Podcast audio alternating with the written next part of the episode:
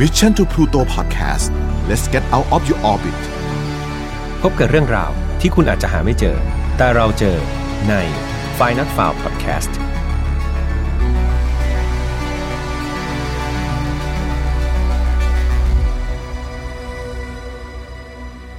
สวัสดีครับ ยินดีต้อนรับนะครับเข้าสู่ Final f a r Podcast ซีซั่นที่ 2 วันนี้คุณอยู่กับผมแฮมทัชพลเช่นเคยครับ เรามากันใน episode ที่ 64 แล้วนะครับ ในตอนที่ผมอัดเนี่ยก็เป็นปลายปลายเดือนมีนาคมนะครับ ซึ่งคาดว่ากว่า episode นี้จะออกก็น่าจะเป็นปลายปลายเมษายนแล้ว จะเห็นว่าผมอัดล่วงหน้าไปประมาณ 1 เดือนกันเลยทีเดียว ดังนั้น Final f a r เอพิโซดพิเศษนะครับที่เราไป collab กับเพจของซากุระเที่ยงคืน เรื่องเล่าจากญี่ปุ่นเนี่ยก็น่าจะออกอากาศแล้วเช่นกันสำหรับเพื่อนๆที่เคยเรียกร้องนะครับว่าเฮ้ยอยากฟังฝ่ายน็อตฟาวมากกว่าอาทิตย์ละหนึ่งตอน จัดให้เลยครับ คือนอกจากตอนปกติจะออกทุกๆ วันอังคารเหมือนเดิมแล้วเนี่ย เรายังเพิ่มตอนพิเศษให้ในวันอาทิตย์ด้วยนะครับ แถมหลายๆคนเนี่ยก็เรียกร้องครับบอกว่าชอบมากเลยพี่แฮมชอบฟังคดีในทวีปเอเชียครับ อันนี้ก็คิดว่าถูกใจทุกคนนะครับ เพราะว่าตอนพิเศษเนี่ยผมก็จะนำเนื้อหาครับจากเพจสกุระเที่ยงคืนนี่แหละ ซึ่งส่วนใหญ่ก็เป็นคดีในประเทศญี่ปุ่นครับ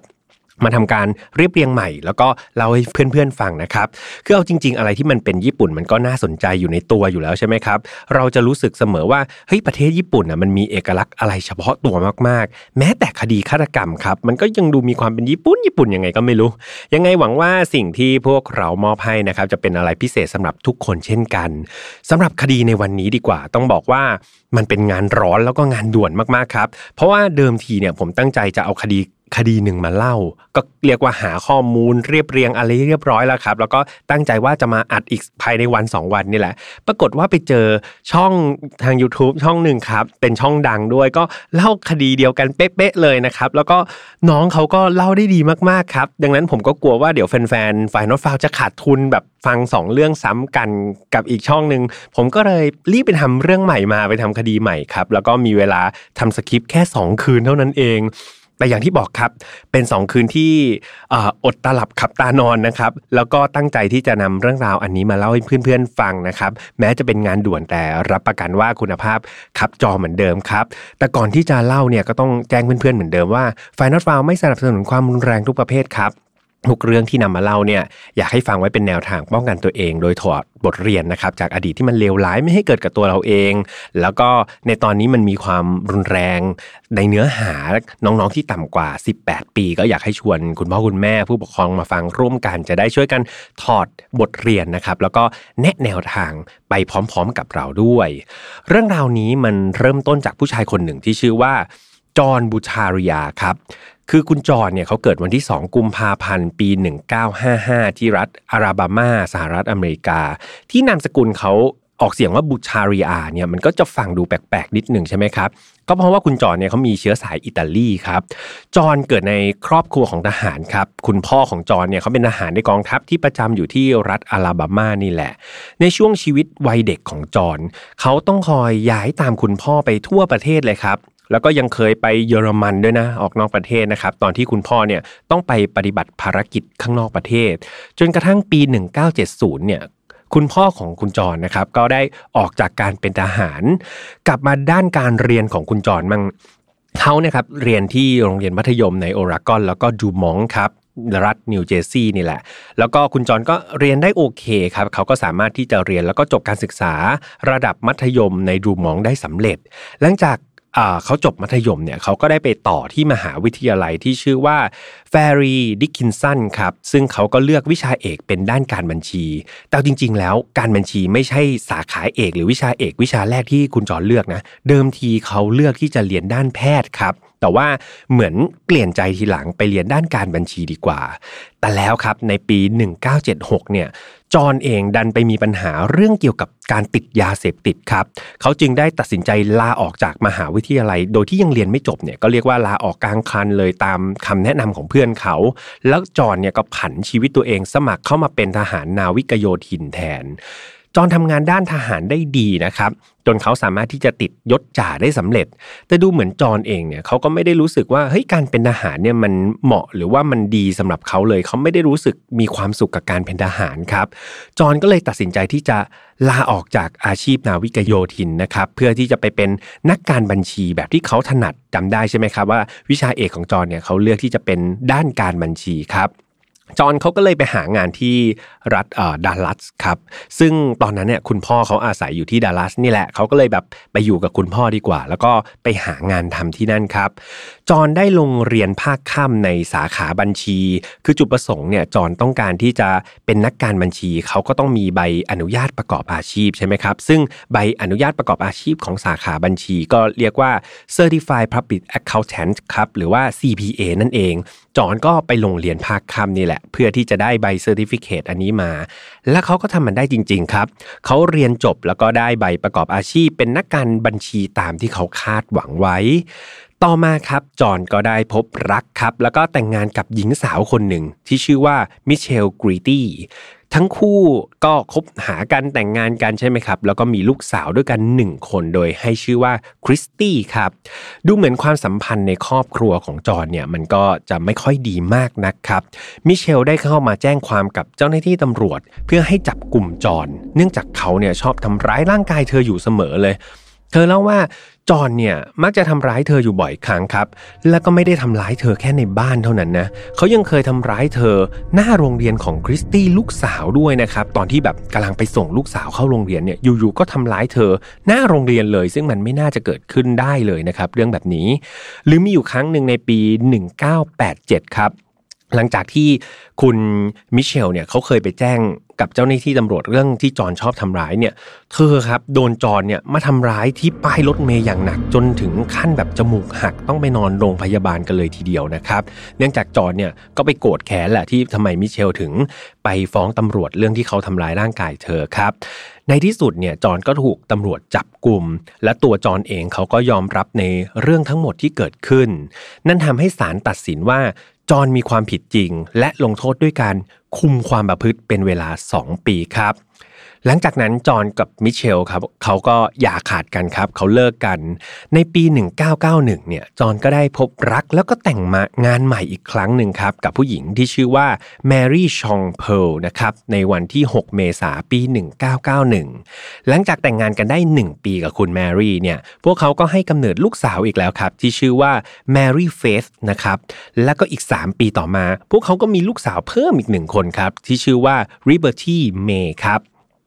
แม้จะเป็นการแต่งงานครั้งที่2เนี่ยแถมเขายังมีลูกสาวเพิ่มอีก 2 คนแล้วใช่ไหมครับแต่ว่าจอห์นเนี่ยยังทำตัวไม่ได้ดีขึ้นเลยเขายังชอบใช้ความรุนแรงในครอบครัวอยู่เสมอ จนกระทั่งในเดือนมกราคมปี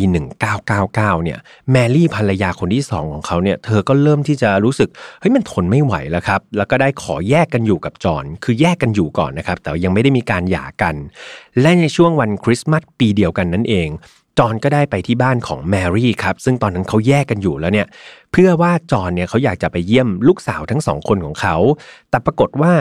ตอนที่ไปเยี่ยมเนี่ยจอนดันไปมีปากเสียงกับแมรี่อย่างรุนแรงเลยครับ แล้วก็ลงเอยด้วยการทำร้ายร่างกายเธอครับนั่นทำให้แมรี่เนี่ย ถึงเรียกว่าถึงจุดขีดสุด แล้วก็ได้ฟ้องหย่าจอนในทันที จอนถูกจับกลุ่มอีกหนึ่งครั้งครับ แล้วเขาก็ยอมรับความผิดทั้งหมดที่ได้ทำไปว่า เออเขาอะได้ทำร้ายแมรี่จริง ๆ นะ โดยสารได้ตัดสินให้จอนถูกทำทันบนอีกแล้วครับ เป็นเวลา 2 ปีครับ ซึ่งมันก็ลักษณะถูกทำทันบนคุมความประพฤติเหมือนครั้งแรกไม่มีผิดเลยครับ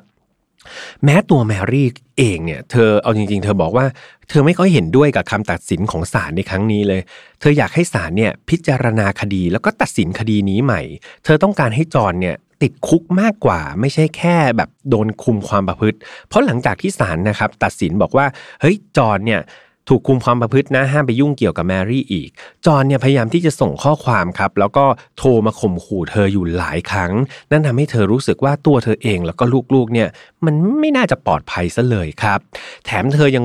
แอบไปรู้อีกด้วยนะครับว่านายจอดเนี่ยแอบเสพกัญชาครับในระหว่างที่ถูกทำทันบน ซึ่งเอาจริงๆเนี่ยมันเป็นการละเมิดเงื่อนไขในการควบคุมความประพฤติของเขาครับอย่างไรก็ดี แม้จอนจะมีพฤติกรรมที่รุนแรงกับคนที่ได้ชื่อว่าเป็นภรรยา แต่เขาเองไม่เคยทำร้ายเด็กๆ ที่เป็นลูกของเขาเลยสักครั้งเดียว คนรอบข้างเนี่ยมักจะมองว่าเออจอนเนี่ยมีความประพฤติที่ไม่เหมาะสม แล้วก็รุนแรงกับภรรยาก็จริงนะ แต่อย่างน้อยเขาก็เป็นพ่อที่ดีของลูกๆนะครับ ซึ่งมันก็สอดคล้องกับสิ่งที่จอนเนี่ยคอยพร่ำบอกกับทุกคนที่เขาเจอเสมอว่า ตัวเขาเองเนี่ยแหละ คือพ่อที่พร้อมจะอุทิศทุกอย่างเพื่อลูกครับ แม้ศาลจะไม่มีการกลับคำตัดสินนะครับ แต่ในที่สุดจอห์นและแมรี่ก็อย่าขาดกันสำเร็จในเดือนสิงหาปี 2000 ครับ จอห์นได้รับอนุญาตให้เจอลูกสาวทั้งสองคนได้ในช่วงเวลาที่กำหนด หรือว่าตามความยินยอมของแมรี่นะครับคนที่เป็นอดีตภรรยา ซึ่งดูเหมือนทุกอย่างมันก็น่าจะจบแล้วก็ลงเอยด้วยดีใช่ไหมครับ แต่แล้วครับในวันที่ 2 พฤษภาคมปี 2001 ครับก็มีเรื่องที่ไม่คาดฝันเกิดขึ้น วันนั้นแมรี่อดีตภรรยาของจอห์นเนี่ยเธอมีนัดรับประทานอาหารค่ำนอกบ้านครับแล้วก็ไม่สะดวกที่จะพาลูกสาวทั้งสองคน คือต้องบอกว่าลูกสาวทั้งสองคนตอนนั้นเนี่ยคนโตอายุ 9 ขวบแล้วครับแล้วก็คนที่2เนี่ยอายุ 6 ขวบ เธอก็เลยโทรเรียกจอนครับ อดีตสามีบอกว่าเฮ้ยมาช่วยดูลูกๆให้ก่อนในช่วงเวลาดังกล่าวที่เธอจะต้องออกไปรับประทานอาหารนอกบ้าน แต่เมื่อแมรี่ออกไปนะครับ จอห์นก็ได้พาเฟสนะครับที่เป็นลูกสาวคนโตกับลิเบอร์ตี้เนี่ยลูกสาวคนรองเนี่ยพาทั้งสองคนเนี่ยมายังอพาร์ตเมนต์ของเขาแทนครับ ก็คือเอาจากบ้านแมรี่เนี่ยมาอยู่ที่อพาร์ตเมนต์ของจอห์นแทน หลังจากนั้นครับ จอห์นได้โทรศัพท์หาแมรี่ แล้วก็ได้บอกสิ่งที่เขากำลังจะทำนั่นก็คือ การยิงลูกสาวทั้งสองคนทิ้งครับ แน่นอนว่าแมรี่ครับหลังจากที่รับสายแล้วก็รับรู้ถึงสิ่งที่จอห์นพูดเนี่ยเธอช็อกเป็นอย่างมากครับ ในตอนนั้นเนี่ยเธอรู้สึกได้เลยว่าจอห์นจะทำมันจริง ๆ ครับคือในระหว่างที่คุยโทรศัพท์กันเนี่ยจอห์นได้พูดคุยกับเฟสลูกสาวคนโตวัยเก้าขวบว่าทำไมลูกถึงอยากให้พ่อติดคุกนักล่ะ เฟสครับ เธอไม่ได้ตอบอะไรครับ เด็กน้อยได้แต่ร้องขอชีวิตบอกว่า ไม่คุณพ่อได้โปรด อย่าฆ่าพวกเราเลย อย่าทำเลย หลังจากสิ้นเสียงของเด็กน้อยครับ ก็เป็นเสียงปืนดังขึ้นมาแทน จอห์นได้ยิงปืนใส่เฟสครับ ลูกสาวคนโตไป 3 นัด หลังจากนั้นก็หันกระบอกปืนครับ ยิงใส่ลิเบอร์ตี้ครับ ลูกสาวอีกคนเป็นจำนวน 5 นัดครับ เด็กน้อยทั้งสองคนเสียชีวิตคาที่ แมรี่เองครับอยู่ในเหตุการณ์แล้วก็อยู่ที่ปลายสายตลอดเนี่ยเธอยังคงช็อกอยู่ครับกับสิ่งทุกอย่างที่เกิดขึ้น ก่อนที่จอห์นจะพูดประโยคหนึ่งว่า ขอขออภัยนะครับ เป็นคำที่ไม่สุภาพเท่าไหร่แต่ว่าอันนี้ถอดจากคดีมาเลยเขาก็จอห์นเขาพูดว่า Merry fucking Christmas ครับ ซึ่งหลายๆคนอาจจะสงสัยว่า เอ๊ะ วันที่จอห์นลงมือเนี่ยสังหารเด็กทั้งสองคนคือวันที่ 2 พฤษภาคม แล้วทำไมเขาถึงพูด เกี่ยวกับอะไรคริสต์มาสขึ้นมาใช่ไหมครับ หากยังจำที่ผมเล่าไปก่อนหน้านั้นได้ ในวันคริสต์มาสปี 1999 เนี่ย จอนได้ไปหาแมรี่ที่บ้านไงครับเพื่อไปเยี่ยมลูกสาวทั้งสองคน แล้วทั้งคู่ก็มีปากเสียง จนจอนเนี่ยทำร้ายแมรี่ แล้วก็เป็นชนวนเหตุในการที่แมรี่ฟ้องหย่าในเวลาต่อมาใช่ไหมครับ คือเหตุการณ์นั้นน่ะมันสร้างความโกรธแค้นให้กับจอนอย่างมากครับและเหมือนเขารอเวลาที่จะชำระแค้นครับ ตอนเกิดเหตุเนี่ยตอนที่เขาพูดคำว่า Merry fucking Christmas เนี่ยก็เพื่อเป็นการถากถางแมรี่ครับก็เหมือนเยาะเย้ยเธอแหละฆ่าลูกครับ แล้วก็พูดคำนี้ออกมา หลังจากที่แมรี่ได้ยินเหตุการณ์ทั้งหมดครับ รับรู้เรื่องราวทั้งหมดเนี่ยเธอรีบวางสายโทรศัพท์ แล้วก็โทรแจ้งนายวันวัน911นะครับเพื่อแจ้งเหตุกับเจ้าหน้าที่ตำรวจทันที ทางด้านจอนหลังจากที่ฆาตกรรมลูกสาวทั้งสองคนของเขาแล้วเนี่ยเขาก็ได้อัดเสียงครับ เป็นเสียงข้อความลงในเครื่องตอบรับอัตโนมัติ โดยข้อความมีอยู่ว่า สวัสดีสาวน้อย ฉันแค่อยากจะบอกว่าพวกเธอกล้าหาญมากแค่ไหน และฉันหวังว่าพวกเธอคงจะได้ไปพักในที่ที่ดีกว่านี้ ฉันขออวยพรให้พวกเธอไม่ต้องมีอะไรที่ต้องทำร่วมกับแม่ของเธออีก นั่นก็เพราะว่าแม่ของเธอมันคือนางปีศาจชั่วร้ายเลวทราม และโง่เขา นี่ก็เป็นข้อความที่จอนอัดทิ้งไว้ในเครื่องบันทึกเสียงอัตโนมัตินะครับ หลังเหตุการณ์จอนได้เดินทางไปยังร้านสักครับ เพื่อที่จะไปสักรูปดอกกุหลาบสองดอกไว้ที่แขนด้านซ้ายของเขา ทั้งนี้ก็เพื่อเป็นเหมือนตัวแทนลูกสาวของเขาทั้งสองคนที่ได้เสียชีวิตไปจากน้ำมือของเขาเองครับหลังจากนั้นไม่นานเนี่ยเจ้าหน้าที่ตำรวจก็ได้เข้าจับกลุ่มตัวจอนได้นะครับ โดยระหว่างที่จับกลุ่มเนี่ยมันเกิด เหตุชุลมุนขึ้น คือจอร์ดเนี่ยเขามีอาการขุมคลั่งขึ้นมา มีการต่อสู้กับเจ้าหน้าที่ตำรวจครับ จนเขาเนี่ยโดนเจ้าหน้าที่คนหนึ่งเนี่ยต่อยไปที่เบ้าตาจนเป็นรอยฟกช้ำครับ ก่อนที่จอห์นเนี่ยจะสงบสติลง แล้วก็ถูกจับกลุ่มเพื่อนำตัวไปดำเนินการทางกฎหมายต่อไปครับ การพิจารณาคดีของจอห์นเริ่มต้นในวันที่ 22 เมษายน ปี 2002 ครับ โดยจัดที่ศาล Frank Crowley Courts ในดัลลัส โดยคณะลูกขุนเนี่ยใช้เวลาในการพิจารณาคดีนี้เพียงแค่ 19 นาทีเท่านั้นก็ได้ตัดสินว่าจอร์นควรได้รับโทษ ประหารชีวิตครับ แต่ทางทนายของจอนเนี่ยเขาได้คัดค้านบอกว่าสาเหตุที่จอนลงมือทำไปเนี่ยเนื่องจากเขามีอาการเป็นโรคไบโพล่าครับ ซึ่งตามกฎหมายเนี่ยหากว่าเขามีอาการทางจิตจริง ก็ไม่สมควรที่จะได้รับโทษถึงประหารชีวิต มีการนำตัวจอนมาตัดสินคดีอีกหลาย ๆ ครั้งครับ อย่างไรก็ดีเนี่ยไม่ว่าจะตัดสินกี่ครั้งเนี่ยทางคณะลูกขุนก็ยังคงยืนยันผลการตัดสินเดิม และในที่สุดครับศาลก็ได้ตัดสินให้จอนได้รับโทษประหารชีวิตครับ หลังคำตัดสินเนี่ยแมรี่อดีตภรรยาของจอนแล้วก็คุณแม่ของน้องเฟสแล้วก็น้องริเบอร์ตี้ที่ถูกจอนสังหาร ก็ได้กล่าวกับจอนว่า burn in hell forever ครับ หรือว่าแปลเป็นไทยก็ประมาณว่า ฉันขอให้แกถูกเผาในนรกตลอดกาล และเธอยังได้บอกอีกว่า แกเนี่ยมันเป็นฆาตกรที่ชั่วร้ายที่สุดตั้งแต่ฉันเคยรู้จักมา และแกจะได้เห็นหน้าฉันอีกครั้งหนึ่ง ก็ในวันที่แกโดนฉีดยาประหารชีวิต แต่ฉันอาจจะไม่อยากเสียเวลาไปนั่งดูแกตายก็ได้นะ นี่ก็เป็นสิ่งที่แมรี่พูดต่อหน้าจอหลังจากที่เธอได้ฟังคำตัดสินนะครับ ระหว่างนี้ครับมีการพยายามที่จะต่อสู้คดีของจอนอยู่ตลอดเวลา ทนายของจอนเนี่ยพยายามจะขอลดโทษนะครับจากโทษประหารชีวิตมาเป็นจำคุกตลอดชีวิตแทน โดยพยายามอ้างเกี่ยวกับอาการทางจิตของจอนนี่แหละ แต่หลังจากมีการตรวจสอบครับทางจิตแพทย์ก็มีความเห็นว่า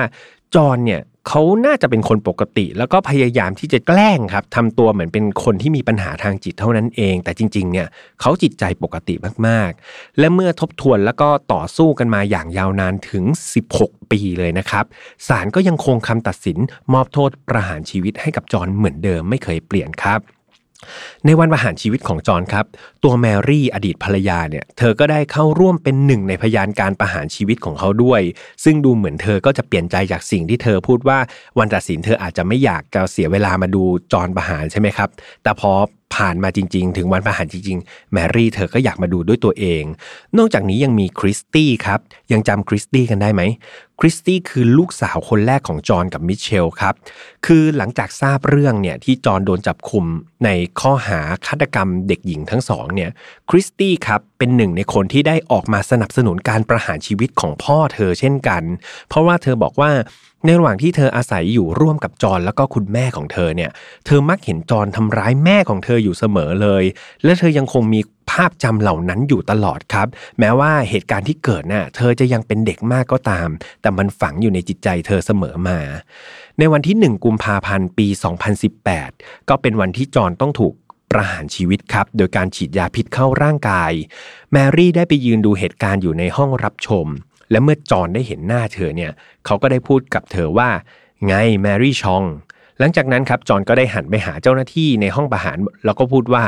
แล้วเจอกันใหม่นะ ลาก่อนเชิญลงมือได้เลยครับ หลังจากนั้นแมรี่ครับก็ได้เดินออกไปจากห้องรับชม โดยเธอได้พูดว่า ฉันเห็นมันมามากพอแล้วละ่ะอ่าแล้วเธอก็เดินออกไปครับ หลังจากนั้นจอนก็ถูก ประหารชีวิตโดยการฉีดยาพิษครับ แล้วก็เป็นอันปิดคดี สามีหรือว่าพ่อจอมโหดคนนี้ลงไปนะครับ งานศพของน้องเฟสแล้วก็น้องริเบอร์ตี้ครับ ถูกจัดที่โบสถ์ Our Redeemer r u t i r a n ครับ โดยเธอเนี่ยถูกฝังที่สุสานฮิลครสทางตอนเหนือของดัลลัสท่ามกลางความโศกเศร้าของคนที่มาร่วมงานนะครับ เรื่องราวเนี่ยถูกนำมาทำเป็นหนังสือด้วยนะครับ ชื่อว่า No Daddy Don't A Father Murderous Act of Revenge ครับในปี 2003 เออเผื่อใครสนใจนะครับ อยากจะศึกษารายละเอียดของคดีนี้เพิ่มเติมก็สามารถไปตามหาอ่านกันได้ครับ ก็เป็นอันจบคดีนี้อย่างน่าเศร้ามากๆครับ จากเรื่องราวที่ดัลลัสนะครับ ซึ่ง เป็นรัฐที่เกิดเหตุเนี่ยเรื่องราวเนี่ยเขาก็ได้มีการเรียกร้องครับให้มีการทบทวนกฎหมายเกี่ยวกับการคุ้มครองเด็กครับแล้วก็พฤติกรรมความรุนแรงในครอบครัวใหม่ทั้งหมด โดยขอให้ศาลเนี่ยมีการพิจารณาประวัติการก่อความรุนแรงในครอบครัวของผู้กระทำความผิด ในลักษณะนี้ด้วยครับ คือทั้งนี้เนี่ยจะได้ออกกฎหมายให้มันเข้มงวดทางด้านการคุ้มครองเด็กที่มันมากขึ้น เพราะแบบกรณีของจอนเนี่ยก็จะเห็นว่าตัวจอนเองเนี่ยมันมีประวัติการทำร้ายภรรยาทั้งสองคนเลยนะครับ แต่เขาเนี่ยกลับโดนโทษแค่คุมความประพฤติติดทันบนเท่านั้นเอง จนนำไปสู่โอกาสให้เขาก่อเหตุที่มันรุนแรงขึ้นได้ครับ ซึ่งหากกฎหมายเนี่ยมันมีความรัดกุมมากขึ้น ลงโทษมากกว่านี้ มีการดูว่านายคนนี้มีประวัติการทำร้ายคนในครอบครัวมาหรือเปล่า ก็อาจจะเป็นแนวทางในการป้องกันเหตุการณ์น่าเศร้าที่มันอาจจะเกิดขึ้นในอนาคตก็เป็นได้ครับ และถ้าเกิดใครติดตามฟังไฟนอตฟามาตลอดเนี่ยคดีนี้มันดูมีความคล้ายกับคดีของอริซาเบธไดแอนดาวส์นะครับที่ผมเล่าไปในตอนที่ 62 ซึ่งมันมีแรงจูงใจในการฆาตกรรมลูกๆเนี่ยที่แตกต่างกันก็จริงครับ แต่เราจะเห็นว่าเหยื่อเนี่ยมักจะเป็นเด็กที่เขาไม่รู้เรื่องรู้ราวของผู้ใหญ่ทั้งสองคดีเลยครับ เราจะเห็นว่าคดีแบบนี้มันเกิดขึ้นได้บ่อยมากๆ เหมือนผู้ใหญ่สองคนหรือผู้ใหญ่กลุ่มหนึ่งครับก็ขัดแย้งกัน แต่บางทีคนที่รับเคาะเนี่ยกลายเป็นเด็กครับ กลายเป็นคนที่เขาไม่รับรู้เรื่องราวอะไรเลย คิดแล้วมันน่าเศร้ามากๆครับ ดังนั้นหากใครที่ครอบมีครอบครัวแล้วนะครับ ก็อย่าลืมหันมาให้ความรักความอบอุ่น แล้วก็เอาใจใส่กัน ส่วนใครที่ยังไม่มีครอบครัวครับ เราก็สามารถที่จะเป็นหูเป็นตาได้เนาะลองสังเกตว่าญาติญาติเราเพื่อนบ้านเราหรือว่าครอบครัวไหนที่ ดูแล้วอาจจะมีปัญหาความรุนแรงหรือเปล่า เราสามารถที่จะช่วยเหลือคนในบ้านนั้นได้เหมือนกัน โดยเฉพาะเด็กๆ ที่เขาไม่รู้เรื่องรู้ราวนะครับ มาร่วมยุติความรุนแรงกับเด็กสตรี แล้วก็ความรุนแรงในครอบครัวทุกรูปแบบด้วยกันนะครับหากใครพบเห็นการกระทำที่รุนแรงแบบนี้เอาจริงๆผมไปหาข้อมูลมาเขาบอกว่าสามารถแจ้งเหตุหรือว่าแจ้งเบาะแสได้ที่ศูนย์ประชาบดีครับ โทร 1300 ตลอด 24 ชั่วโมง ยังไงช่วยกันคนละนิดคนละหน่อย อาจจะมองว่าเอ๊ะ ไม่ใช่เรื่องของฉันหรือเปล่า เป็นเรื่องของคนอื่นไม่อยากยุ่ง แต่อย่างน้อยครับ ให้นึกถึงเด็กๆที่อยู่ในบ้านหรือว่าผู้หญิงที่โดนทำร้ายอยู่ในบ้านนะครับ บางทีเขาน่าสงสารมากๆ เราสามารถช่วยเหลือเขาได้เป็นหูเป็นตาให้ เขาเจอกับสิ่งที่ดีขึ้นได้เนาะยังไงก็ฝากไว้ด้วยนะครับ สำหรับไฟนอตฟาวครับ เราจะออกอากาศในทุกวันอังคารครับ ทางช่อง Mission to Pluto เหมือนเดิมครับ ไม่ว่าจะเป็น YouTube Spotify SoundCloud Podbeans Apple Podcast หรือ j o o x นะครับ ช่องทางใหม่ รวมถึงแฟนเพจของ Mission to Pluto ด้วย ในนั้นจะมีคอนเทนต์สนุกๆ ให้เพื่อนๆ ได้อ่านกันมากมายครับสำหรับใครที่อยากฟังแต่ไฟนอตฟาวอย่างเดียวก็มีช่องแยกใน Spotify แล้วก็ Apple Podcast ครับเสิร์ชได้เลยว่าไฟนอตฟาวโลโก้สีแดงนะครับฝากเข้าไปฟังกันด้วย แล้วก็ฝากเข้าไป Follow กันด้วยส่วนวันอาทิตย์ครับ อย่างที่บอกไปช่วงต้น เรามี Final f i l e Collab กับเพจซากุระเที่ยงคืนเรื่องเล่าจากญี่ปุ่นนะครับ เป็นคดีญี่ปุ่นล้วนๆเลยครับ แล้วก็ทางช่องของ YouTube เนี่ยสามารถเห็นผมเนี่ยนั่งอ่านคดีกันแบบสดๆกันได้เลยนะครับ ได้เห็นหน้าเห็นตากัน ยังไงฝาก feedback กันได้ทุกช่องทาง ผมรออ่านของทุกคนเหมือนเดิม สุดท้ายท้ายสุดครับฝ่าย not f o u n family เป็นกลุ่มใน Facebook นะครับ ใครที่ยังไม่ได้จอยเข้าไป ฝากจอยเข้าไปครับ บางคนบอกว่า เอ็มไม่อยาก พิมพ์ไม่อยากแสดงความคิดเห็นไม่เป็นไรครับ เข้าไปเฉยๆ ไปอยู่ในครอบครัวเดียวกัน แล้วดูผมจะมีเรื่องราวแชร์ หรือเพื่อนๆในนั้นมีเรื่องราวมาแชร์ก็อ่านร่วมกันอ่านเงียบๆก็ได้ครับ ไม่มีใครว่าอะไรสำหรับวันนี้นะครับอยากให้เพื่อนๆดูแลสุขภาพกันด้วยครับ ขอให้สุขภาพดีทั้งร่างกายแล้วก็จิตใจ ส่วนผมเองขอลาไปก่อนนะครับ ขออนุญาตลาไปนอนพักก่อนครับเพราะว่ากว่าจะหาคดีนี้มาได้ก็อดหลับอดนอนกันเลยทีเดียว แล้วเจอกันใหม่วันอังคารหน้า หรือเจอกันทุกวันในฝ่ายนอตฟาแฟมิลี่สำหรับวันนี้นี้ลาไปก่อน สวัสดีครับ Mission to Pluto Podcast let's get out of your orbit พบกับเรื่องราวที่คุณอาจจะหาไม่เจอ แต่เราเจอใน f i n a l f i l e Podcast